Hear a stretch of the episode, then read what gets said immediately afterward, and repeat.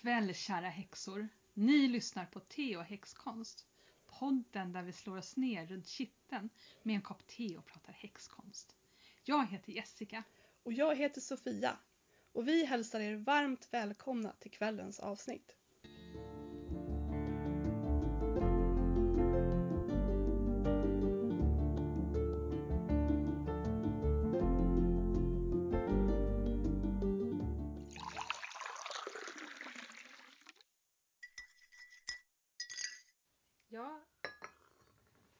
Ska väl fråga vad du dricker för te? Men Ja, det gör du inte. jag dricker... Nej, jag, förlåt kära lyssnare, jag dricker kaffe. Det är faktiskt inte klokt. Hur kan man göra det? I en podd som heter Te och häxkonst. Jag vet, det här är sluttampen på min frukost. Så. Mm. Men vad dricker du för te då? Ja, jag dricker ett, eh, ett vanligt påste idag faktiskt som heter Sencha, ett grönt te. Mm. Så här vanligt pyramidte. Och så har du stoppat in en sån burk i mitt skåp. Precis. Bara så att du ska kunna dricka det när du kommer hit. Precis. Mm. För, att, jag tömmer ditt skåp på te varje gång jag kommer hit. Ja, men jag har ju inte så mycket grönt te heller. Nej, det har du inte. Nej. Nej. men jag gör sådär lite överallt. Mm. Eh, tar med mig till jobbet, så här, te, fastän eh, det finns ju liksom ett utbud av te på jobbet, men det är inte det teet som jag vill ha. Nej. Nej men alltså jag hade en lång period när jag sprang runt med eh, Earl Grey-påsar i väskan. Mm. För jag ville liksom ha...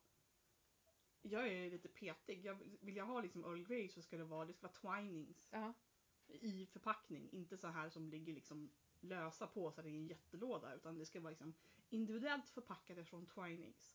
Gärna ekologiska. mm. ja men det är bra. Och då blir jag så här liksom, då blir jag lite sur om jag inte får det teet som jag tycker ja, om. Ja, ja, nej men precis. Men det känns ju lite oartigt. Mina grannar på landet, då brukar jag ta med mig te. För att jag vet att de har aldrig te. Mm. Ehm, eh, de har något sån här cupcake-grönt. Jätte, Ew. smakar jätteäckligt. Eh, Så då har jag med mig en tepåse i fickan när jag går över till dem. Det känns lite oartigt att komma med sitt eget te. Men, men, eh, men de skrattar. Alltså för dig och mig så är det ju det är bara smart. För du, dricker mest grönt te och jag Mm. dricker nästan bara svart te. Mm, precis. Så jag vet liksom att du har inte så mycket svart te hemma. Och jag har inte så mycket grönt te hemma. precis. Ja, eh, vad har du gjort för häxigt då på sistone? Eh, inte så mycket tyvärr. Vi firar ju Samhain då efter, eh, efter vi hade lagt ut avs- avsnittet. Mm. Och det var en liten ceremoni och vi var i skogen och det var alldeles mörkt och vi satt i två timmar tror jag med bara tända ljus och satt och pratade om massa saker och, och sådär. Vi gjorde en ceremoni också men sen blev det bara att vi satt och fika och, och, och pratade om eh, om kvinnohistoria och om mytologier och liksom sådana saker. Så att, eh, och det är så himla härligt att vara i skogen på natten. Ja, Och det, det är sådär, det gör man ju inte, eller jag gör inte det själv i Stockholmsområdet. För jag är inte den läskigaste personen i skogen som man ska vara som häxa. Mm. Men jag känner mig inte som den läskigaste personen i skogen. Ehm, så, då, så då vill jag gärna ha någon med mig, men när jag har någon med mig så är det bara det, det är så härligt. mm. det måste vi göra mer. Ja men mer. Det Ja. var li- lite länge sedan tror jag vi var i skogen på natten. Ja. Jag, jag var ju inte med på Samhain. Jag blev lite coronarädd och stannade hemma. Ja, men det, det är ju lite, lite knasiga tider liksom just. Ja. Däremot så jag gjorde ett, em, ett altare för mina förmödrar och förfäder. Ja, jag ser det här. Jag Det var på väg fram, men jag, jag, jag ska gå fram och kolla på det sen. Du har ju jättefina bilder där. Mm. Vem är damen? Det är min farmor. Åh, den är helt fantastisk den Mm. bilden. Jättefin. Och sen är det något eh, eh, till höger där. Det är min mormor. Ah, åh vad fint. Eh, och sen så har jag bild på min pappa och eh, ett pärlhalsband från mormors syster. Ah, Och lite diverse saker. Min katt, halsbandet från min Ja, katt. jag ser där, där. Som inte finns längre. nej. Och lite blandade saker. Och sen eh, så satte jag en rad med batteridrivna värmeljus längst ner. En för varje person som jag ehm, har förlorat. Åh, vilken fin, vilken fin tanke. Mm. Vilken fin idé. Och så tände jag ett åt gången så här och skänkte dem en tanke. Ja. Åh, vad fint. Mm. Det var bra. Annars har jag mest haft eh, inspirerats av folk på Instagram som lägger ut så här Mm. fantastiska bilder på sina mysiga långa frukostar. Ja, med tända ljus. Men nu har jag verkligen, för att, ja, som du vet, att jag har haft så mycket stress i själen och kroppen senaste tiden. Så att jag har verkligen tagit mig tid att sitta ordentligt, ja, de dagar jag har kunnat då. Mm. Och sitta och tända ljus på morgonen och sitta länge med min tekopp. Och sitta och läsa häxlitteratur och sådär. Mm. För jag håller fortfarande på med den här eh, The Psychic Witch. Mm. Eh, Men då har jag liksom suttit och gjort eh, övningarna medan jag sitter i soffan. Liksom så. Mm. Alltså det är ju så roligt att följa eh, häxor på Twitter. Jag vet att du är Instagram-typen. Jag är Mm. lite mer Twitter-typen. Så Mm. jag följer en hel del såna amerikanska och engelska häxor. Ja. Det är lite roligt, man kommer så nära helt plötsligt. Man gör ju det. Ja. Det är det som är så häftigt. Nej, alltså den andra saken som var häxig som jag har gjort. ehm, eh, jag gjorde en väntljusstake. Jag, jag lyckas aldrig vara i tid för sånt där. Jag brukar bli alltid så här överraskad. Jaha, är det nu? Oj. Eh, och sen så tittade jag på massa ljus och så var de för dyra och så gick jag hem. Men så såg jag någon så här bild på någon eh, person. Jag kommer inte ihåg vem det var. Men det var liksom bara ett så enkelt arrangemang med värmeljus på ett fat. Och jag bara, men shit, det kan jag göra. Så då grävde jag fram mitt ljusfat från Ikea och så lite värmeljus. Och sen så började jag ta fram lite så här dekorstenar och sen helt plötsligt så kom glitterlimmet fram. så nu har jag en vänsterljusstake med små fina stenar med runor på. Och den är jättefin. och du har också en gudinna och massa lagerblad. Ja, Ja. jag satte min lilla gudinnestaty i mitten ja.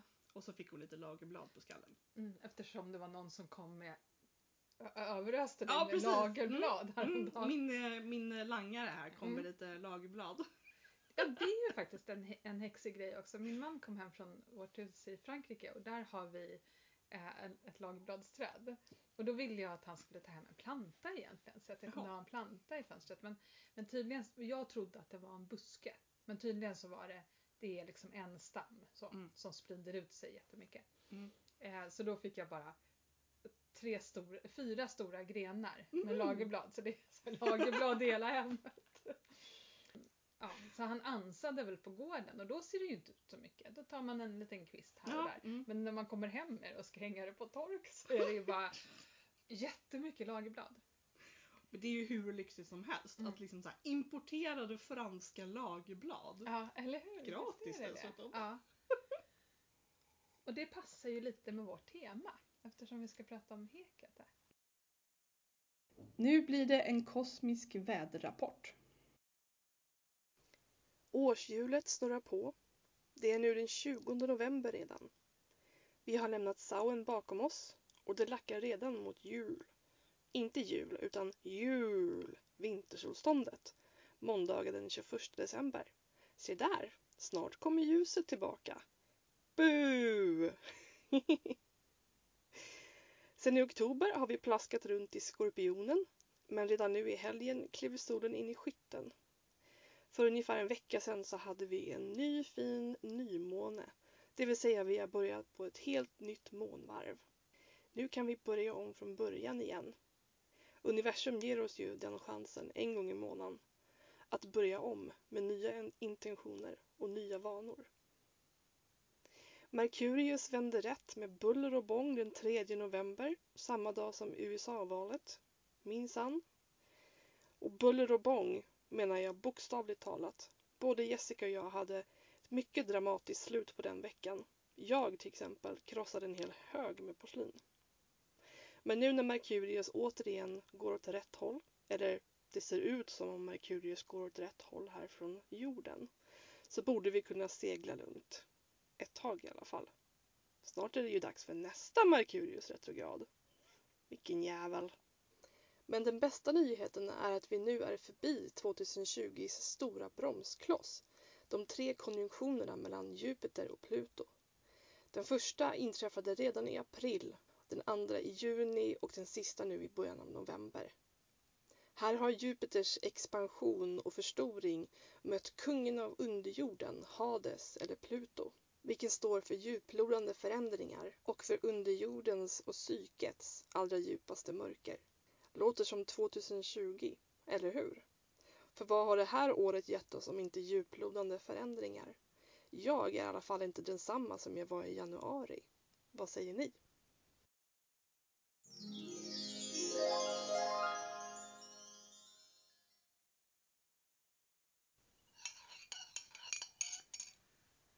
Kvällens tema är november och mörker och Hekate eftersom november är Hekates stora månad. Jag tänkte vi kunde börja med att prata lite om det här med, med mörkret. November är ju den här månaden där det verkligen är som allra mörk, mörkast för så fort man kommer in i december så har man ju ändå, man börjar plocka fram liksom julljusen och adventsljusstake och ljusslingor och det, liksom, det, det blir ganska ljust och man liksom börjar se fram emot julen, eller ja, de flesta i alla fall. Men eh, november blir ju den där liksom mellanperioden där det verkligen är mörkt och det är ofta disigt eller regnigt eller något sånt där. Plus att man har ställt om klockan så det, ja, nu är det verkligen mörkt. Så liksom, det är mörkt klockan liksom fyra på eftermiddagen eller något sånt där. Ja, vad tycker du om novembermörkret? Jag tycker att det är så mysigt. Men jag går bara omkring en så här mysig känsla.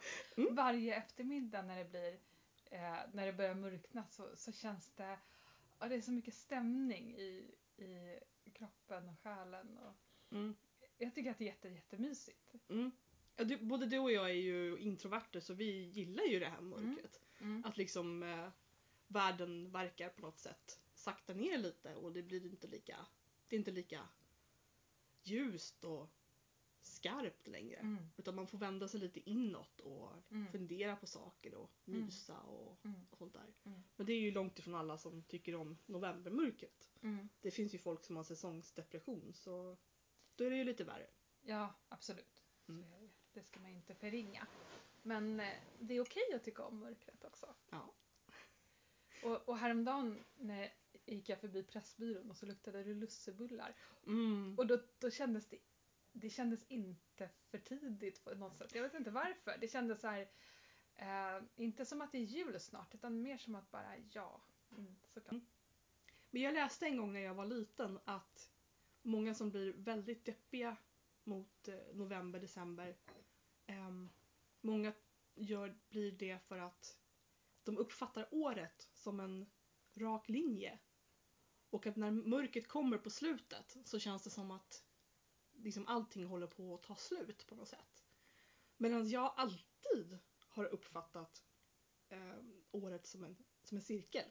Mm. Det vill säga så fort december tar slut så tar januari vid. Mm. Och sen så fortsätter det liksom runt, runt och mörkret kommer tillbaka och ljuset kommer tillbaka och det, Mm. det liksom, vi glömmer ju ofta bort liksom att världen är cyklisk.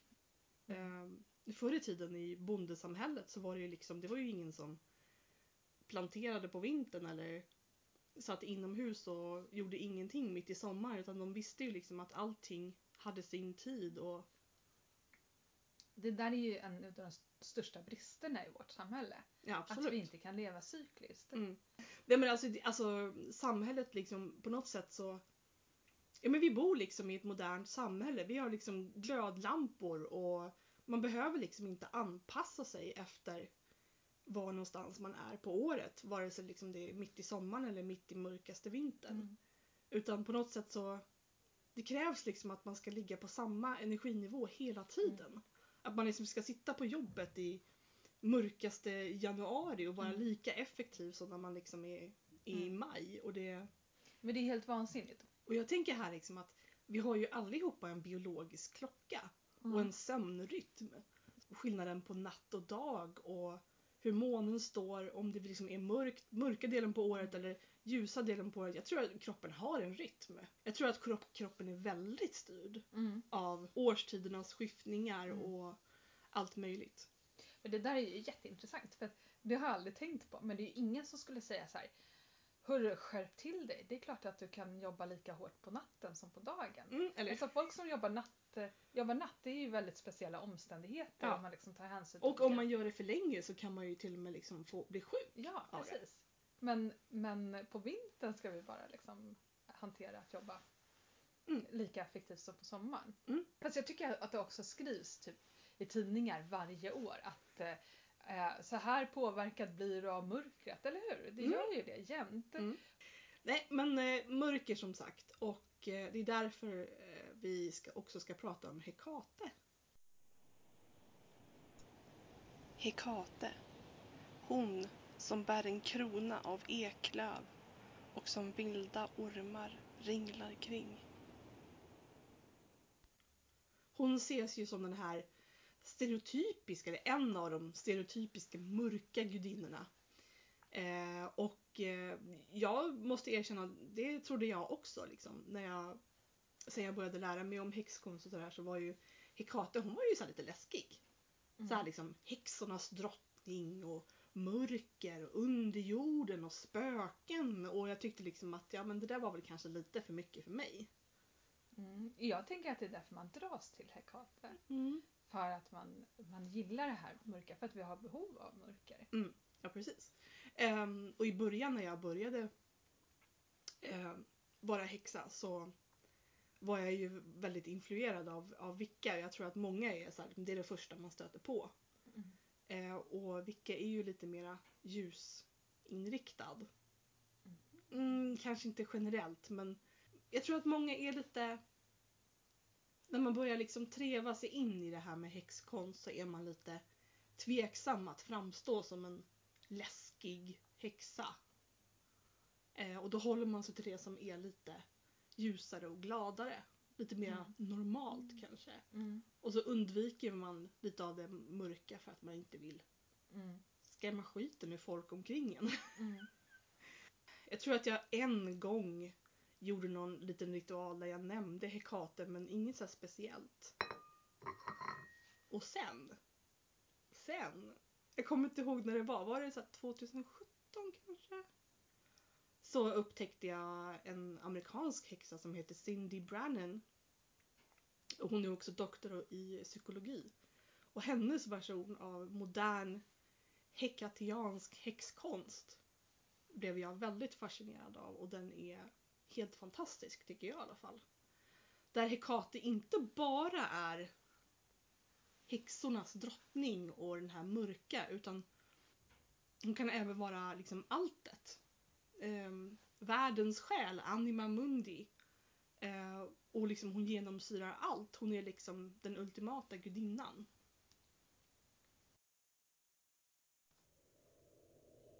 Hekate Einodia, underbara kvinna, av jordens, vattnets och himlens sfär.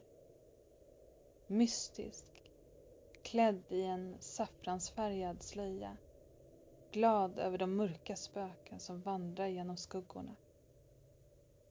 Var hälsad, Perseus, självständiga gudinna, du som bär världens nycklar, som aldrig kommer att misslyckas som gläds åt hjortarna. Du jägare som syns på natten och dras av tjurar, oövervinnliga drottning. Ledare, nymf, vårdare som vandrar över berg. Hör de bönfallande som genom heliga riter vördar din makt. Mm, alltså jag, jag ser det lite som de här som ursprungsgudinnorna. Mm. Att det är de gudinnestatyeetterna man hittar från sådär 35 000 år sedan. Eh, de som är bara allt i jorden. Mm, mm. Och jag tror ju att hel är den också. Mm. Om hon är allting, hela världsalltet, hon genomsyrar jorden och människorna och allt människorna gör och himlen och underjorden och så. Eh, I en tid där mörkret är en del utav livet. Mm. Ehm, och sen kommer det nya gudar och gudinnor i en eh, religion eller en period där ljuset är det och solen är det liksom som man hyllar. eh, och det som man framhäver och det som är viktigt. Och då får hon vara kvar som mörkrets gudinna. Mm. Jag, jag tänker att det är någonting sånt som händer. Ja, men det, det är ju liksom så att kristendomen har ju haft liksom problem med det här ljus och mörker och gott och ont. De har ju delat upp allting väldigt... Det har blivit en jättestor liksom, dualitet mellan det ljusa och det mörka, man, kvinna, Mm. gott, ont, himmel, helvete. Mm. Um, Medan man, jag tror att man förr, förr i tiden, nej men alltså tiden innan kristendomen så tror jag att man var mera okej med att mörkret också var en del av världen. Mm. Att jag tänker liksom natten, vintern, depressiva tankar, saker som är läskiga. Det, är- det är ju säkert inget sammanträffande att många av de mörka gudinnorna också har varit eh, kvinnornas gudinnor, speciellt under barnafödsel. Mm. För det var många, det, många kvinnor som dog under, un- när de födde barn. Mm. Och de visste att, liksom, att det här med att eh, ge liv också kunde betyda att de dog. Mm. Mm. Tre gånger sträckte hon armarna mot stjärnströdda skyn. Tre gånger spann hon runt och tre gånger stänkte månsilvrigt vatten från en å i sitt hår. Tre gånger utgöt hon ett skri och föll sedan på knä för att be. Och natt, natt, natt, vars mörker är mera ogenomträngligt än världens alla mysterier, och brinnande stjärnor, vars gyllene ljus med månskinnets hjälp lyser som solens eld. Och du, kära Hekate, som vet alla hjärtans outtalade längtan, drottning av alla våra hemliga besvärjelser. Ja. Men jag tror att det hände, alltså den här brytningen hände tidigare. Ja, jo men jag, jag är lite luddig där. Jag bara förr i tiden. Men det, det var nog en bra bit innan Mm. även Mm. liksom, antiken. Mm. För när jag sitter och tittar på de här gamla texterna lite grann Mm. så verkar alltså den tidigaste texten, om jag har fattat det rätt, eh, så, så står det att Zeus lät henne ha kvar delar eh, som hon hade på eh, titanernas tid. Mm. Och då är det ju på något sätt någon brytning redan. Då kommer Zeus som är någon typ av åskgud. Så. Ehm, och, och så kommer det massor med jordbruksgudar och gudinnor och krigsgudar och gudinnor. Ehm, för, för jag tror att jättarna, titanerna och även jättarna i, i den fornnordiska mytologin, eh, att de är det är när man är jägare och samlare. Mm. Då, har man, då förhåller man sig till naturkrafterna. Mm. Och det är jättarna. Sen kommer det jordbruksgudar och gudinnor, för man börjar bruka jorden. Och även djur, alltså som ull till exempel, som är gud över fåren. Mm. Eh, och då blir det liksom, då är det andra saker som, som är viktiga. Eh, och, sen kom, och det här det är ju vanorna i den fornnordiska.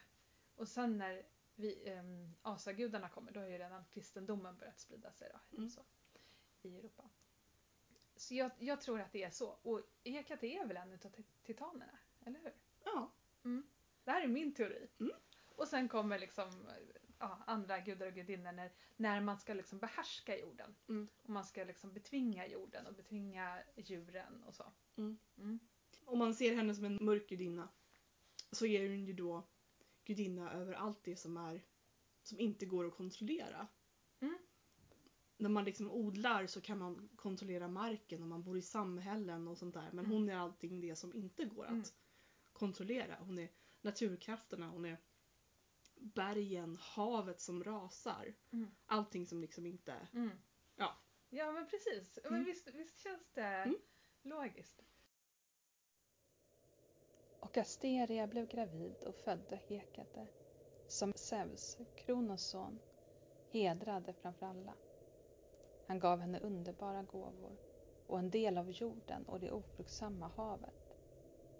Hon fick också ära i stjärnhimlen och hedrades mycket av de odödliga gudarna. För än idag, när någon av människorna på jorden skänker rika offergåvor och ber om nåd enligt tradition, brukar de åkalla Hekate. Stor ära kommer till dem vars böner gudinnan gärna tar emot. Hon överöser dem med rikedom. Ty kraften finns hos henne. För hon är en del av alla som är födda av jord och hav. Kronos son behandlade henne varken illa eller tog bort något av allt det som var hennes bland de tidigare titanerna. Hon har, så som det uppenbarligen var från början, privilegier både på jorden och i himlen och i havet. Och hon har ju liksom uppenbara lik, likheter med, med liksom alla, många andra gamla gudinnor. Vi menar, Ereshkigal till exempel som också var en underjordsgudinna. Det var ju Ja. Babylon. Ja. Eh, och eh, det är många, hon är ofta kopplad till Isis till exempel. För de bär båda horn, det vill säga en månskära på huvudet. Mm. Alltså hur är det med Hekate och må- månen egentligen? Är hon en mångudinna? Ja, Ja. För ibland så kopplas hon samman med Selene och det är ju mångudinnan. Mm. Och Mm. många ser henne som treformad. Den klassiska bilden av Hekate är tre kvinnor som står rygg mot rygg. Mm. Hon är ju definitivt en trippelgudinna. Eh, och det är många som använder den här klassiska eh, trippelmånesymbolen för henne. Just det, och då, och då ibland så eh, blir de här andra aspekterna då Selene och Artemis, eller? Precis, ja. Ja. Hekate är också kopplad med Diana snedstreck Artemis. Mm. Det är vä- väldigt lika saker där. Mm. Och på ibland, alltså jag har läst det i några böcker här och ibland, det beror lite på olika vad, var någonstans eh, i Medelhavet som hon dyrkas. På några ställen så kan det vara Artemis Hekate Mm. och på andra eh, delar så kan det vara liksom Isis Hekate eller Mm. bara Artemis men med tydliga Hekate-drag. Mm. Jag har blivit väldigt inspirerad av eh, den här moderna synen på Hekate. Jag tycker hon är en väldigt trevlig gudinna. Hon kan vara liksom lite både och. Hon kan både vara den här, speciellt nu här i november, så är hon ju verkligen underjordens gudinna. Hon som liksom kliver ner i mörkret och det handlar liksom om det handlar om att liksom möta de, eh, de läskiga delarna av sig själv. Att liksom verkligen reflektera över vem man är som person och ta itu med gamla minnen och traumor och, och sånt. Samtidigt då som det är väldigt mörkt här i november. Mm.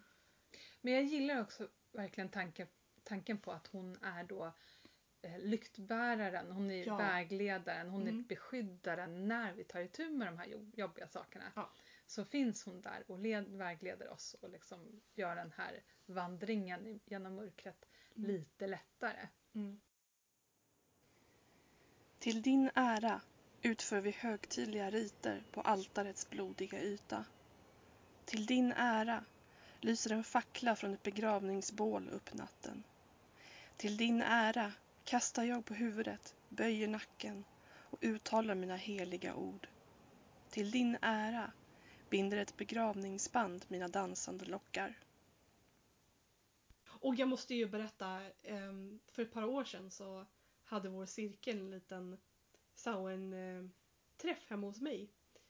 Eh, där vi eh, eh, kallade in Hekate.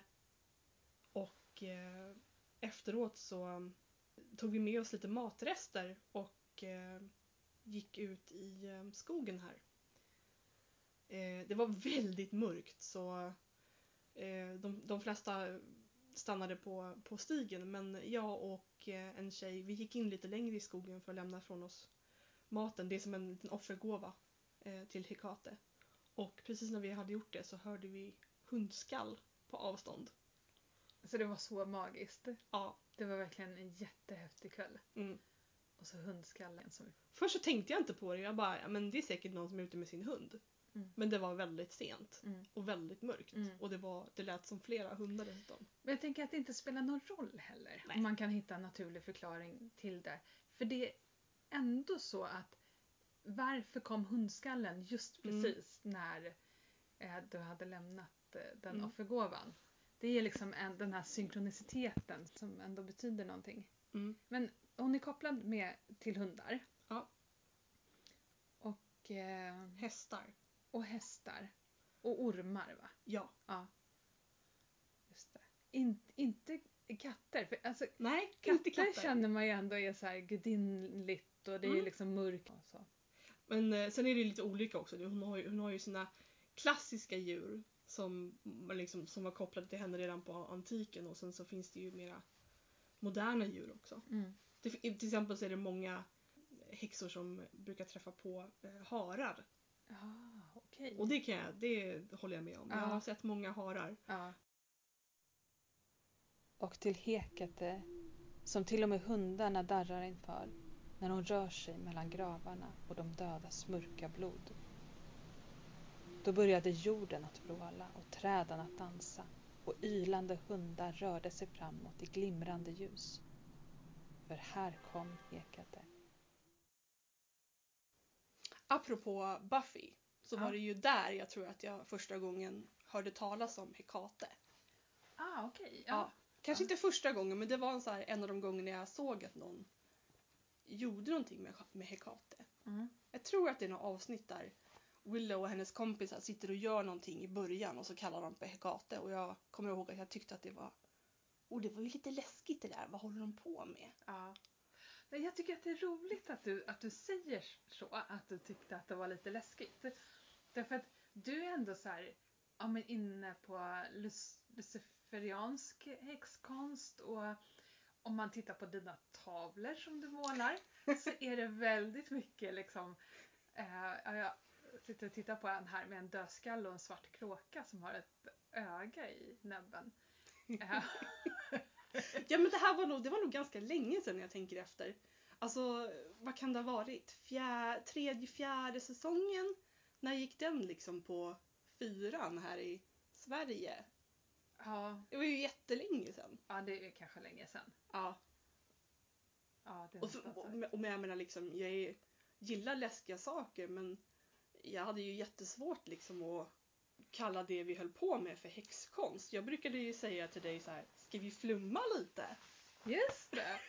Så hette det i början. För, alltså det känns inte riktigt som en okej grej att göra här i Sverige. Nej. För det känns verkligen som flum. Ja. Men det är ju för att man liksom är uppväxt i den väldigt rationella svenska samhället. Får man hålla på med sånt här? Vi, är liksom de, vi svenskar går ju knappt ens i kyrkan. Mm. Ja, men jag tycker som sagt jag har blivit allt mer frälst är väl inte rätt ord men jag tycker verkligen om Hekate som en gudinna. Mm. Det är Mm. och just den här också. Jag vet inte om alla som eh, sysslar med Hekate har den vinklingen men just Cindy Brannons vinkel är ju att det ska eh, Hekate och häxkonsten ska gå hand i hand med det här med personlig utveckling. Mm. Och det tycker i alla fall jag väldigt mycket om. Mm. Att man liksom utmanar sina rädslor och sitt mörker och att man liksom på något sätt ska förbättra sig. Mm. Inte bara lära sig sakerna utan att kanske bli en lite bättre person. Och då menar jag inte bättre som är godare eller något sånt där utan bara liksom mer balanserad. Mm. Men laga det som är trasigt i en. Ja precis. Ja. Eh, För det är så man också blir en bättre person, en samhällsindivid. Mm. Så. Förra gången så pratade jag om att jag gjorde, gjort en sån här cord cutting ritual. Mm. Det är den är från början skriven av, eh, av Cindy Mm. på hennes Hekates sida. Och den Mm. var ju väldigt effektiv. Mm. Ja, Och det, är ju, det var ju verkligen en perfekt kombination av psykologi och häxkonst. ja. Man gjorde en häxkonst som samtidigt hjälpte till att få en att må bättre. Mm.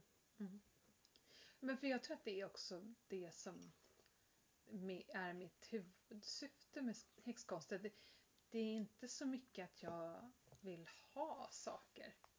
Det är Nej. inte därför jag gör magi. Det är ju för att jag ska liksom eh, bli starkare inombords och tryggare och gladare. Och...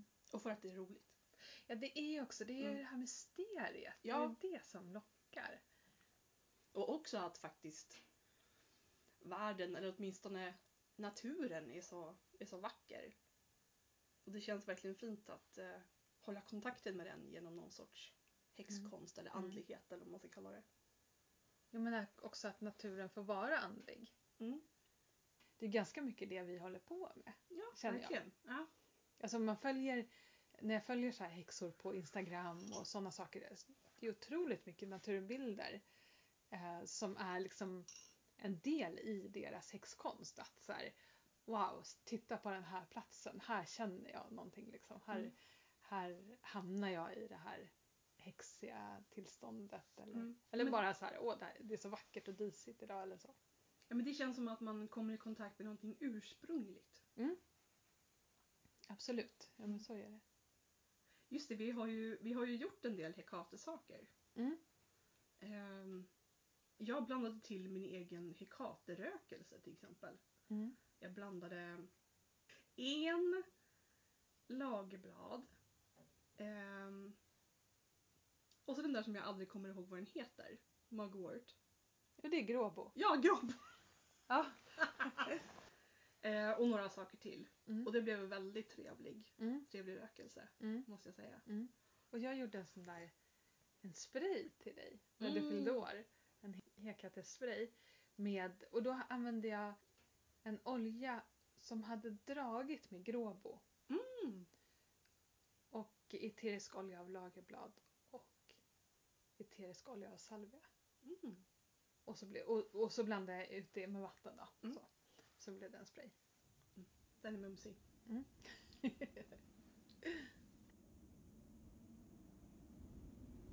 I det bortersta hörnet av inhägnaden fanns en helig lund, skyld av grönskande träd. Där inne fanns många lagrar och korneller och höga platanträd. Mellan dem var gräset täckt av låga växter med kraftfulla rötter.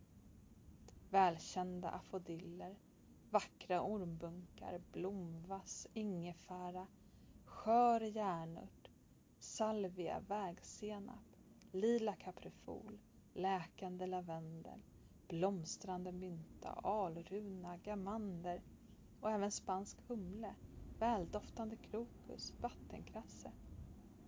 Där fanns också berberis, liljor, kamomill, svart vallmo, brunört, julros, stormhatt och många andra farliga örter växte ur marken. I mitten stod en kraftig ek med en himmelshög stam som spred sina grenar ut över en stor del av lunden. På den, spridd över en lång gren, hängde det gyllene skinnet över vilket en fruktansvärd orm vakade.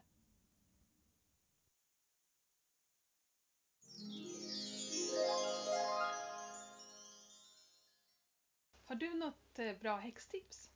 Jajamän! Jag tänkte tipsa om färgen svart. Alltså det är ju den här stereotypa häxfärgen. Liksom, ska man klä ut sig till häxa så tar man på sig en svart klänning och så är man typ halvvägs klar. Men eh, det finns faktiskt en orsak till varför färgen svart är så himla kopplad till häxor. Den gamla klassiska häxförfattaren Dion Fortune hon har nämligen sagt att färgen svart isolerar bäraren från andliga vibrationer. Så det är bra att ha svart på sig när man gör ritualer för då dras inte liksom ovälkomna eller oväsentliga vibrationer till en. Mm. Ehm, och färgen svart är, är kopplad till planeten Saturnus och Saturnus är den stora stränge fadern som beskyddar en och som håller koll och sätter upp regler och gränser. Och därför så är den beskyddande. Mm. Eh, och jag stortrivs i svart. Det är liksom, jag är aldrig så bekväm som när jag har helt svart på mig. Och jag tycker det känns väldigt... Eh, jag känner mig väldigt eh, säker och beskyddad när jag har svart på mig. Mm. Och det förklarar ju saken. Mm. Och det är en väldigt grundande färg också, jordande färg. Mm. Och beskyddande. Vad fint, vad, vad intressant tycker Mm. jag. Har du några häxtips?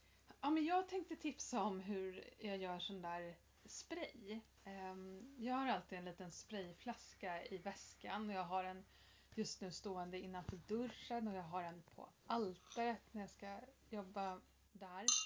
Den här idén har jag fått från vår häxsyster som har, eh, hade butiken Seastar som säkert flera har handlat ifrån, webbutik. Sådana här refill sprayflaskor kan man ju beställa på nätet och man kan ju också köpa den på ganska vanliga typ smink och klädesaffärer och sånt där.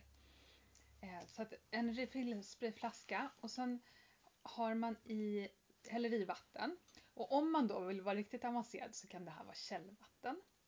Eller Eh, månvatten. eller må- månvatten, precis. Att man låter vattnet stå ute under fullmånen så att den laddar med månkraft. Och så häller man på några droppar av eteriska oljor. Och då kan man ju välja lite grann själv. Eh, De eteriska oljorna har olika eh, funktioner. Som att eh, rosmarin till exempel blir man lite klarare i, huvudet med och lavendel blir man lugn utav och sådär. Men det viktiga är ju att man känner själv hur, för att alla reagerar olika på olika dofter. Och då luktar den jätte, jättegott och så blir man alldeles glad och upplyft och lugn och allt vad man behöver. Och det som man också kan göra det är att man lägger i små saker i, den här, Mm. i det här vattnet. Så att man kanske lägger i en kristall. Då får man också kristallladdningen. Man kan också lägga i torra örter. Eh, gärna inte så smuliga för att jag har varit med om att, Mm, de här, mm. att det täpp- täpps till det här röret som är Mm. där. Aska täpper till röret kan jag Aha, tipsa om. okej, Mm. ja. Mm. Men hur är det med salt då? Har du provat det? Funkar det? Det borde väl Nej jag har funka? inte provat det men jag tänker om man häller i lite finkornigt salt och skakar runt lite så kan väl inte det vara något stort Nej, det måste problem. ju lösa upp sig. Ja. Mm. Ja, så salt kan man ju ha också, Mm. eh, tänker jag. Det är ju också renande. Apropå kristaller så ska man väl ha en som tål att ligga i vatten. Just det, för det är inte alla som gör. Nej. Det där har inte jag riktigt koll på, men det kan man ju kolla upp då. Ja, absolut. Mm.